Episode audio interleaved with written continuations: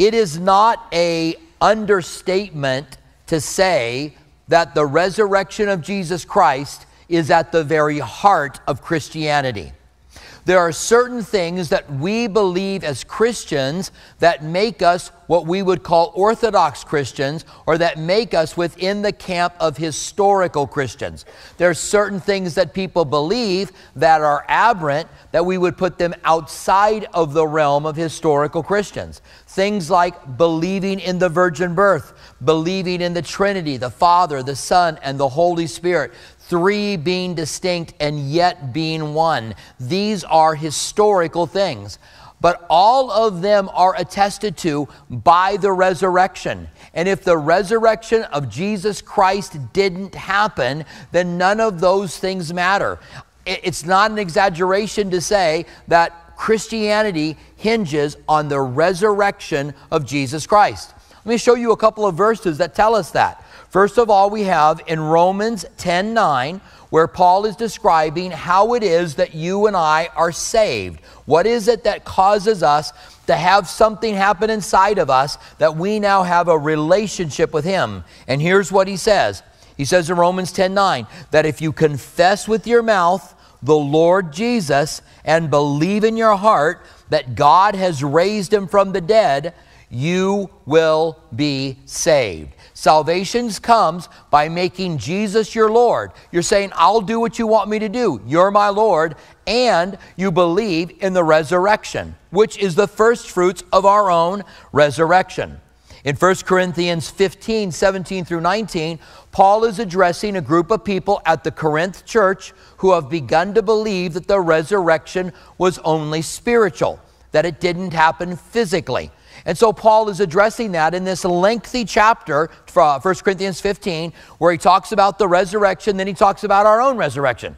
It's here in this chapter that he says that in a moment, in a twinkling of an eye, this corruptible will put on incorruptible, and this mortal will put on immortality. One day we will be raised in glorified bodies. We will not have bodies that are breaking down forever.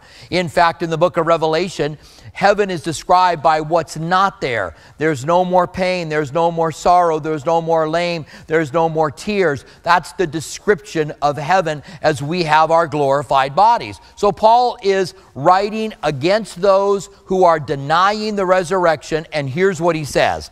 This is 1 Corinthians 15, 17 through 19.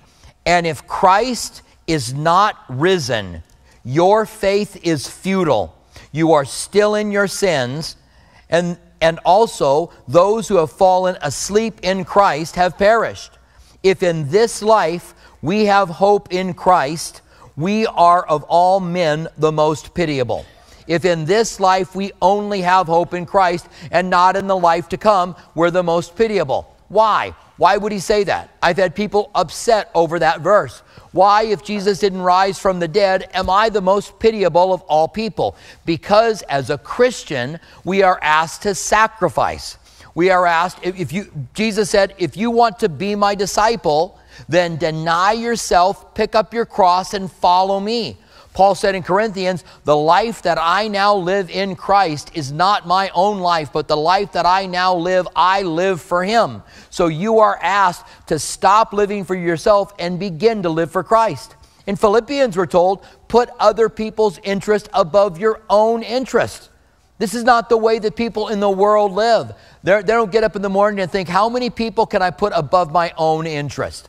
It says not only look out for your own interest, but the interest of other people. This is the Christian life that we are to live, and we live it by faith. We take the last place. Jesus said, He who is last will be first, and he who is first will be last. He said, if you want to be great in the kingdom of God, then learn to be a servant of all. The whole Christian life is self sacrificial.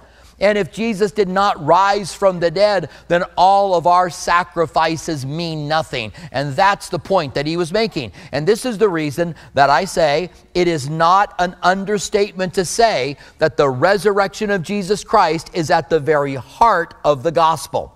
And that's in the passage that we're covering today. Now, I just want to consider before we get into this passage the idea of whether or not there is the supernatural. Most people, when polled, believe in the supernatural. In fact, the majority of people have had an event that uh, has happened in their lives that they would say is supernatural. It, it can't happen naturally, something else had to happen. I believe God allows those supernatural events to point to Him, that there's more than just this body. There are materialists in the world. There's not a large number of them and not a large percentage of them.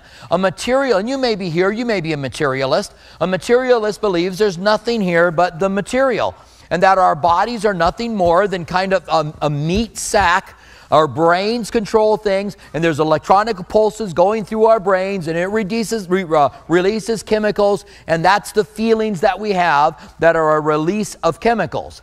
And if that is the case, then there would be nothing supernatural that would ever happen. It would all only be natural things. But there are so many things that happen that we cannot describe. And there are some areas that people are beginning now to explore which reveal supernatural events. One of them is near death experiences. There's a book that's been written by Gary Habermas, excuse me, Gary R. Habermas and J.P. Moreland on near death experiences where they've gone in and documented the cases. Now, it's not what they see when they die on the operating table or they have a heart attack and are resuscitated. It's not that some of them see a light, some of them see heaven, some of them see hell, some of them see very beautiful scenes, some of them see very terrifying scenes. That could all be explained by the moment of death, your mind going into a dreamlike state and you seeing some things that may be connected to the way that you think. That's not what makes the study of near death experiences a revelation of the supernatural. It's that the people that have had them, that some of them know things they shouldn't know. They're, they die on the operating table. And this is documented in their book. This is not just them telling you stories. They're talking to the doctors and to the families and to the people who were there. These are documented cases where someone dies on the operating table. They have no brain waves. Their heart is not beating. They're working hard to resuscitate them. When they come to, they are able to tell them what was taking place in the waiting room. They talk about being outside of their body. There are some amazing things that they are documenting that show that our mind and our brain are different. That when the brain has no brain waves in near death experiences, people are knowing things they shouldn't know. And I encourage you to get their book if you if you if you want to look at this. If you are one who goes, well, I don't know if there's any supernatural. I think you're going to be amazed um, when you look at this book. And um, let me get to the title of it here. Uh, it's the, the title of the book is Immor, uh, Immortality, The Other Side of Death, Gary R. Habermas and J.P. Moreland. The subtitle of the book is The Evidence of Life After Death, What Near Death Experiences Tell Us.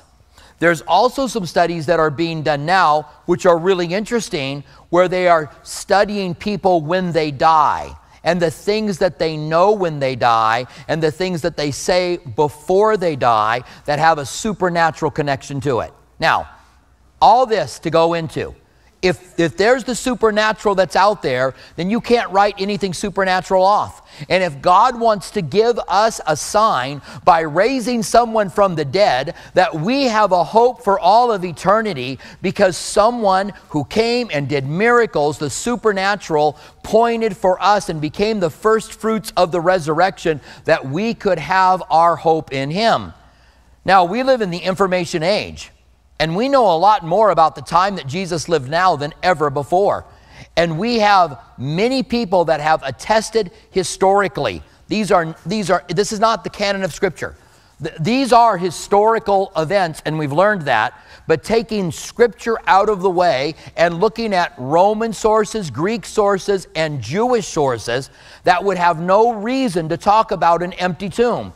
If anything, they would want to hide the empty tomb, that have written about the fact that there was an empty tomb and that Christianity exploded on the scene because of the empty tomb. In other words, they, they, they're not going to say a resurrection, but they're going to point to the empty tomb. That on that third day, that tomb was empty, empty. And you and I know that the explosion that caused Christianity to bless all nations, which was foretold in Genesis 18 to Abraham, that in you, one of your descendants is going to bless all nations. It was a promise of the Messiah. We know the event that caused it to explode around the world was the resurrection of Jesus Christ that these, these people saw him and they told people who they saw. And these very dejected, grief filled people suddenly changed and began to tell people about Jesus Christ and seeing him and what he wanted. Now, understand, they didn't have to have a resurrected Jesus. If Jesus wasn't resurrected, they could still follow him, they could still be Christians, they could still follow the things that he said. There was no reason they had to have it. There were other Jewish Messiah types that had died, and their followers continued to follow him. It wasn't like we have to have a resurrection or nothing. The resurrection, saying that something impossible happened, making up a story like that, would cause them to be questioned and would cause them to have all kinds of difficulties and problems, and they did. Now, with that out of the way, let's take a look at this early Christian creed. A portion of this starting in verse 5, is dated to before Paul wrote it here. Paul says, I didn't come up with this, I, I gave you what I received. And this is believed to be an early Christian creed that they used to memorize the, the heart of what Christianity was. We've identified several of them in the Bible. These are little statements. Uh, and, and this is very Jewish. And remember, the first Christians were Jewish. Uh, they have the Shema. Hear, O Israel, the Lord our God is one God. They have statements that they have learned. Now, I have a lot of verses that I memorized when I was a kid, but inside of my mind, before, uh, before I was 10 years old, I have all kinds of intro songs to sitcoms that I can give you every word for. I can give you every word for Gilligan's Island, for for Green Acres, for Beverly Hillbill, uh, Beverly Hillbillies. I can, I, and trust me, I can fire it off. And you guys know it's true because you guys can do the same thing. I can do the Star Wars. It's just in there. It's useless information. It will never help me. But because it was put in a little ditty, I learned it and it's still there all of these years later. And that's how they learned and taught their children in their day. We do that the same. We teach our children an ABC song in order for them to learn the ABCs. So they would put them in, in what, what theologians call creedal form. Their creeds, they put them in creedal form so they could memorize them and learn them. Now, Paul's going to start by introducing this creed. And this is in verse 1 of 1 Corinthians chapter 15. This whole chapter is about the resurrection. He says this Moreover, brethren, I declare to you the gospel. He has preached the gospel to them. The gospel, it says, is the power of God to salvation. Romans 10 says people are not going to believe unless they hear, and they can't hear unless someone preaches, and unless and, and, and, and beautiful are the feet of those who preach.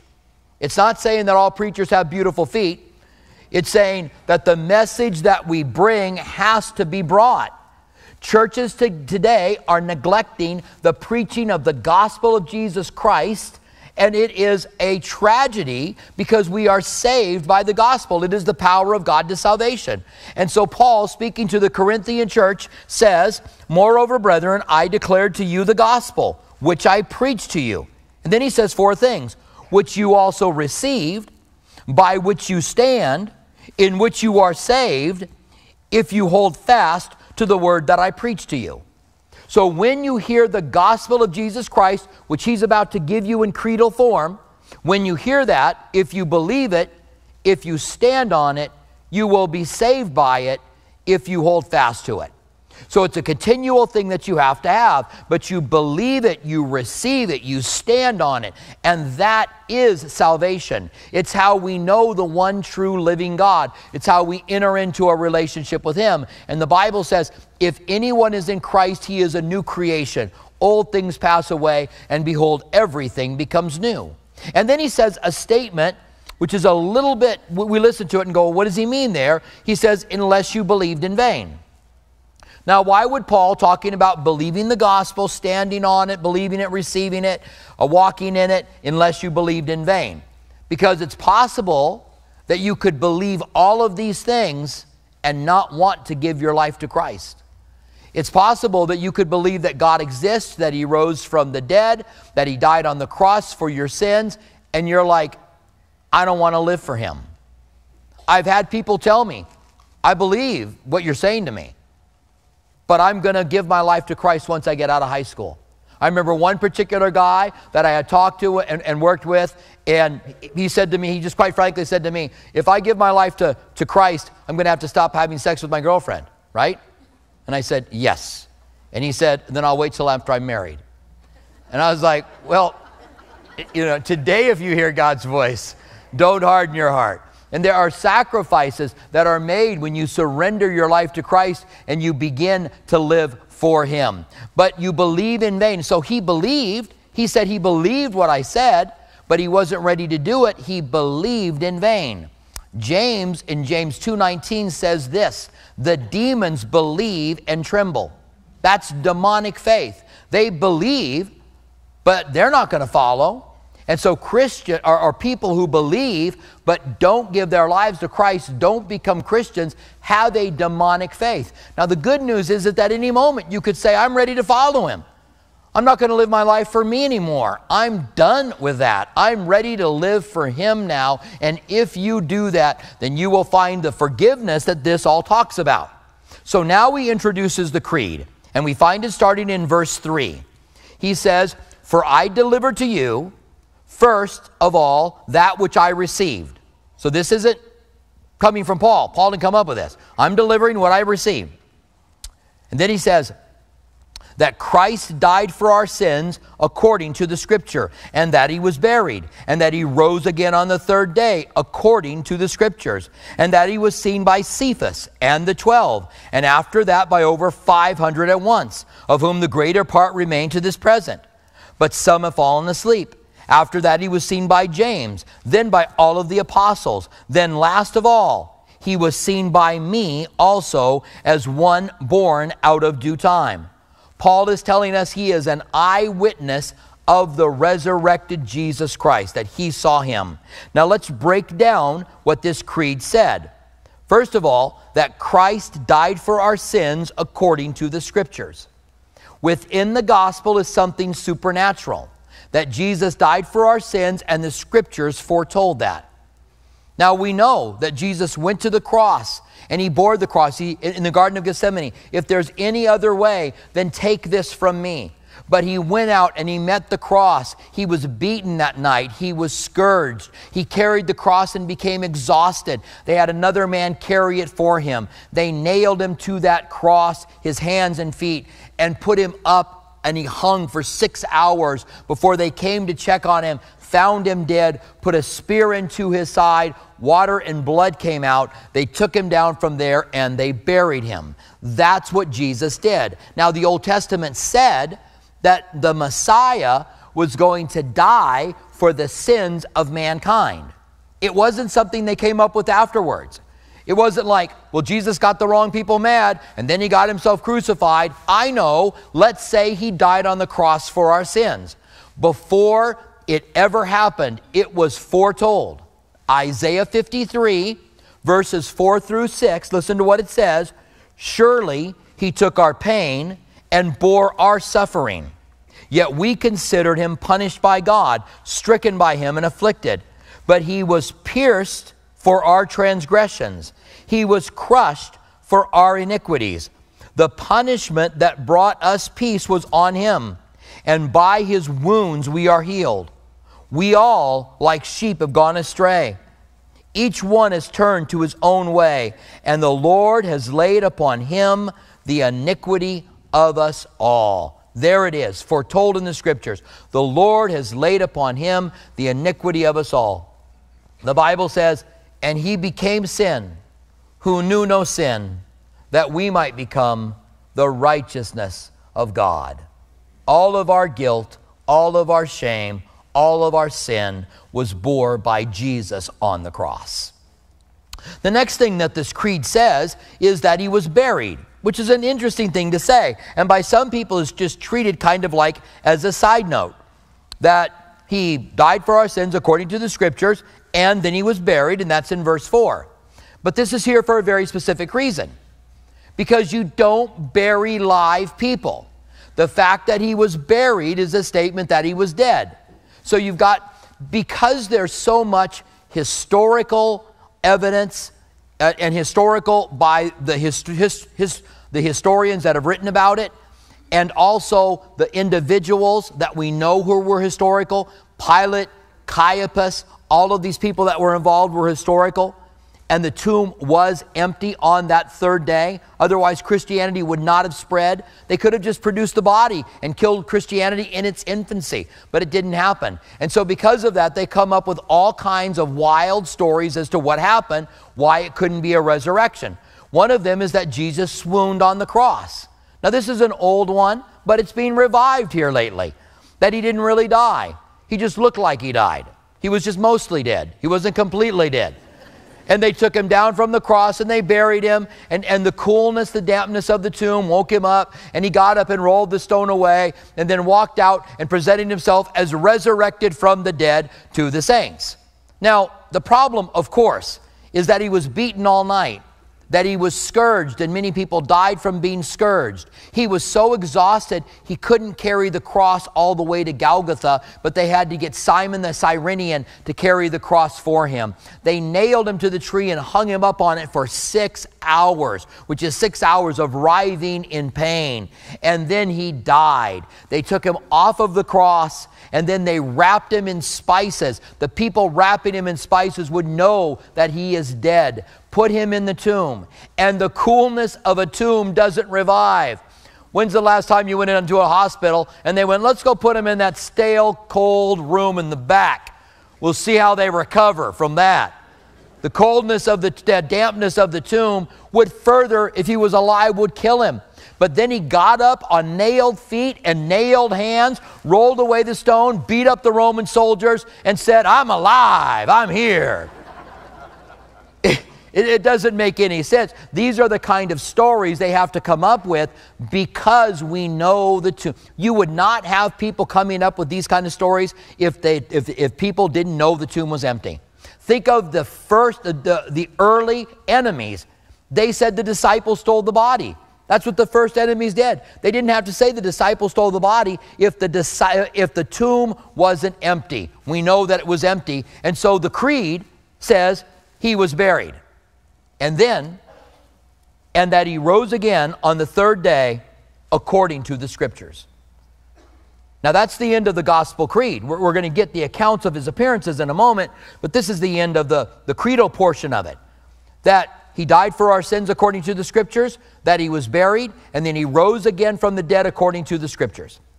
The Bible foretold the supernatural account of Jesus rising from the dead. And there are a few places in the Old Testament that speak of this. We have Isaiah 53, which talks about him dying and yet seeing his days. We have Psalms 22, in which he perishes and yet still lives. We have Psalm 16, and this is the one that Peter used when he gave the first sermon 50 days after the resurrection of Jesus on the day of Pentecost. Peter said that it says in Psalm 16:10, David said, "You will not allow your holy one to see corruption." And then he said, "And we have David's tomb here today, so we know we had to be talking about the Messiah." Let me read the passage to you out of Psalm 16. This is the one Peter quoted. It says, "Therefore my heart is glad, and my glory rejoices. My flesh also must rest in hope, for you will not leave my soul in Sheol." All of that so far is David. But then he says this Nor will you allow your Holy One to see corruption. David died and his body was corrupted. Jesus was resurrected. And so it foretold again something supernatural that he would rise again, and it was foretold. That the Bible can foretell things and is full of prophecy is one of the signs that we should understand, believe, and trust the things that are written here. Now, then he goes into the section where he starts talking about the people that saw him. He says he was seen, first of all, by Cephas. This is Peter. And we aren't told this account anywhere in the New Testament. We're told that he was seen by Peter, but we don't know what Jesus said to him or what Peter said to him. And maybe for good reason, this needed to be a very personal moment between Peter, who denied the Lord, and the Lord showing that he was alive and, and, and starting the restoration of Peter. Then he was seen by the 12. Now, there were only 10 of them there that night, and 11 because Judas is gone. Okay, so the 12 is a reference to the apostles here. And after that, he was seen by, by 500 brethren at once. So those who say that these guys were so distraught that they had hysteria and they saw Jesus, you have 500, you have mass hysteria. This has never been, never, never in history have they had mass hysteria. It goes on to say, of whom the greater part remain to this present. He's saying you can go and talk to them. This is written within 20 years. The creed probably goes back to, to five years, maybe even sooner. But this portion is 20 years. He says you can go talk to them. He says some have fallen asleep, and he means died. After that, he came, uh, he was seen by James. Now, this isn't James the apostle, not James the younger or James the older, they're already accounted for here. This is James, the brother of Jesus. After Mary gave birth to Jesus. She had a normal sexual relationship with her husband Joseph, and the Bible tells us that they had other brothers and, and, and, and sisters as well. Jesus had brothers and sisters. Now, the Bible tells us that Jesus' brothers came because they thought he was out of his mind and they tried to rescue him. They thought, this, he's gone too far. And so they showed up. And, and when they told him, Your mother and your brothers here, Jesus said, Who are my mother and my brothers? Except those that are doing the word of God. So he wouldn't go with them at that particular point. Now, later on, James, the half brother of Jesus, became the pastor of the church in Jerusalem.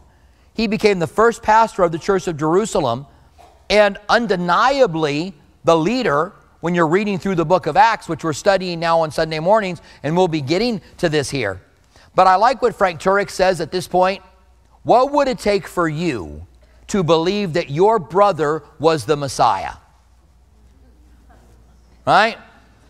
And so, for James, who thought his brother was out of his mind, to suddenly believe that Jesus was the Messiah and become the pastor of the church in Jerusalem would take a resurrection, an appearance. And then for Peter, who, who then he goes on to say, then by all the apostles, and last of all, he was seen by me also, by the one as one bore out of due time. Now Paul says, I'm an eyewitness. This is an eyewitness account of him saying, I saw him, and as one who was born out of due time.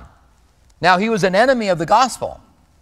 He, he cast lots for Christians to be killed. He pursued them to other cities. He thought his zeal was for God. What does it take for an enemy of something to be turned and to be for something?